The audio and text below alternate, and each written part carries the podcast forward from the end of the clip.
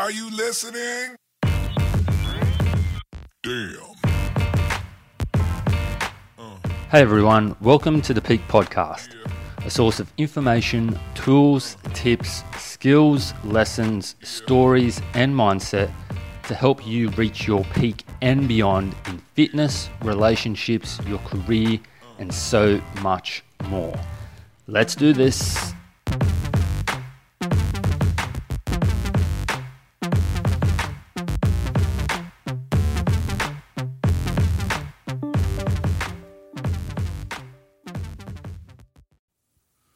Hello and welcome to the Peak Podcast. My name is Marco Augusto and this is episode 62. And it's all about starting, stopping, and continuing. Welcome to another episode again. Yesterday I wanted to talk about start, stop, continue.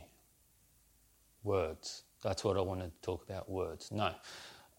Uh, the reason I wanted to talk about start, stop, and continue is because it's in relation to habits. Okay, so habits are the things that we do day to day that get us by quickly automated process that we use. A habit, for instance, is the way you drive to work.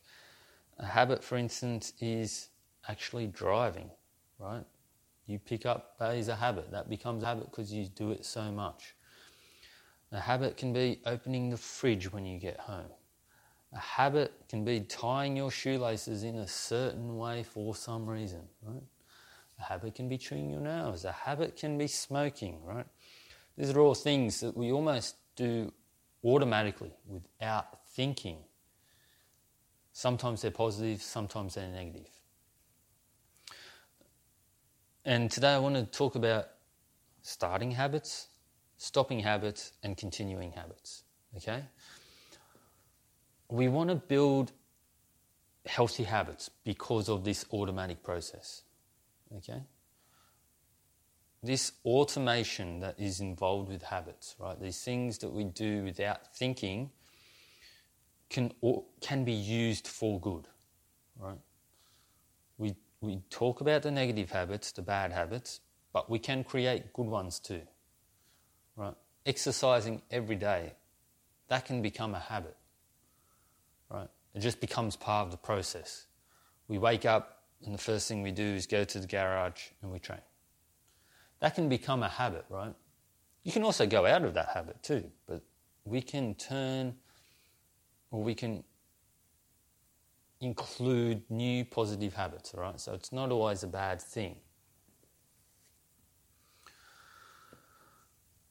And the reason we want to bring them in is because achieving our results requires them.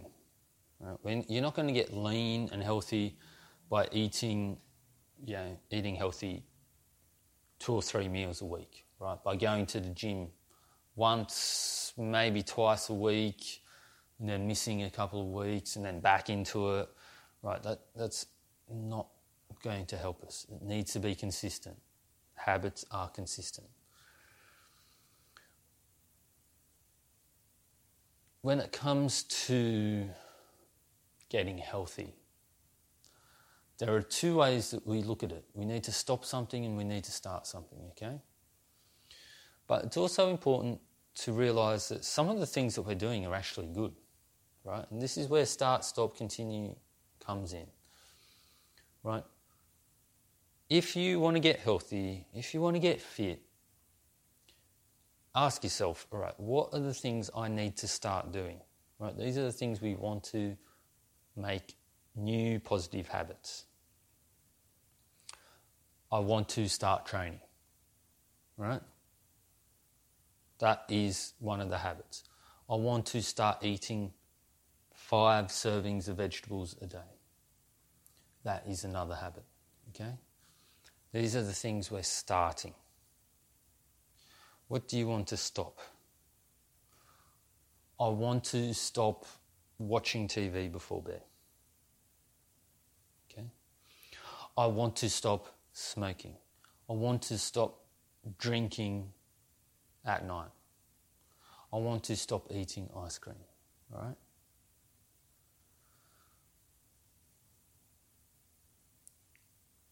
There are things that we need to start to get healthy, there are things that we need to stop. But there are also things that we need to continue. There are probably things that you're doing right at the moment that you need to continue, right? So it's not about getting every, you know, getting rid of everything that we do, changing absolutely everything.